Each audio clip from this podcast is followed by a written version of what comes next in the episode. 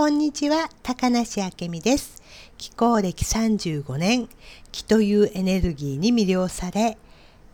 研究を重ねています。今日は幸せのバロメーターを上げる方法をお伝えしたいと思います。あのね、幸せのバロメーターといったら、引き寄せの力があるかどうかっていうのを測るんですけども、この場合、成果でお家のエネルギーを整えるということをするのね。でね、その最初の方法に、まず赤い花を飾ることで、陽の木を呼び込みます。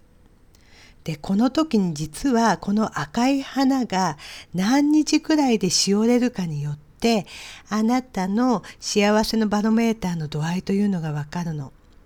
なぜわかるかというと引き寄せにしても幸せにしてもやっぱりなんだろう一日、えーと、くつろいで過ごす場所お家のエネルギーってすっごく大事なのね。でお家のエネルギーがすごく良ければあなたの運も上がります。なので、えーと幸せになりたいなと思ったらまずお部屋のエネルギーを高めていくっていうことをしてほしいと思います。この時にまず赤の花で陽の木を取り込んでっていうことをするんですけどもそれがもし一日でしおれてしまった場合相当お家のエネルギーがダウンしていることが考えられるので次に白か紫のお花を飾ってください。そうすることで、えーと、お家の中のエネルギーを浄化して高めることができます。この白と紫のお花が最低でも3日間意外と元気でいれば OK なのでそのお花たちがまた、えーと、しおれてきたらもう一度赤い花を飾ってみてください。これでこの赤いお花を飾って赤いお花が23日元気でいてくれたとしたらもうねお家の中のエネルギーはすごく良くなりましたよのサインなのであなたの引き寄せ力も上がってると思います。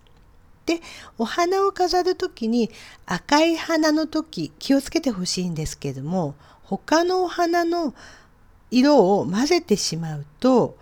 えーと、陽の木をたっぷり飛び込む取り込むということができないということもありえるのね。というのはお花によって、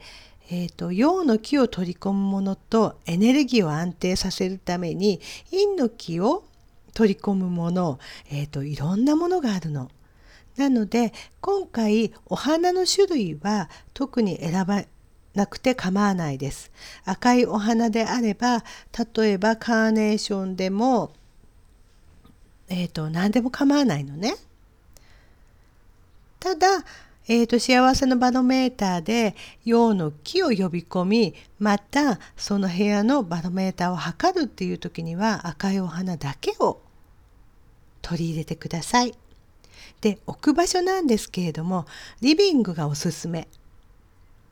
リビングはやっぱり陽の木で、えーと、満ちていた方がいいので、えーとまあ、お一人でワンルームに住まわれてるという方は自分がお食事をするテーブルの上とかに飾っていただくといいかな。で悩んだらうんとど真ん中に飾るっていうのもありなの。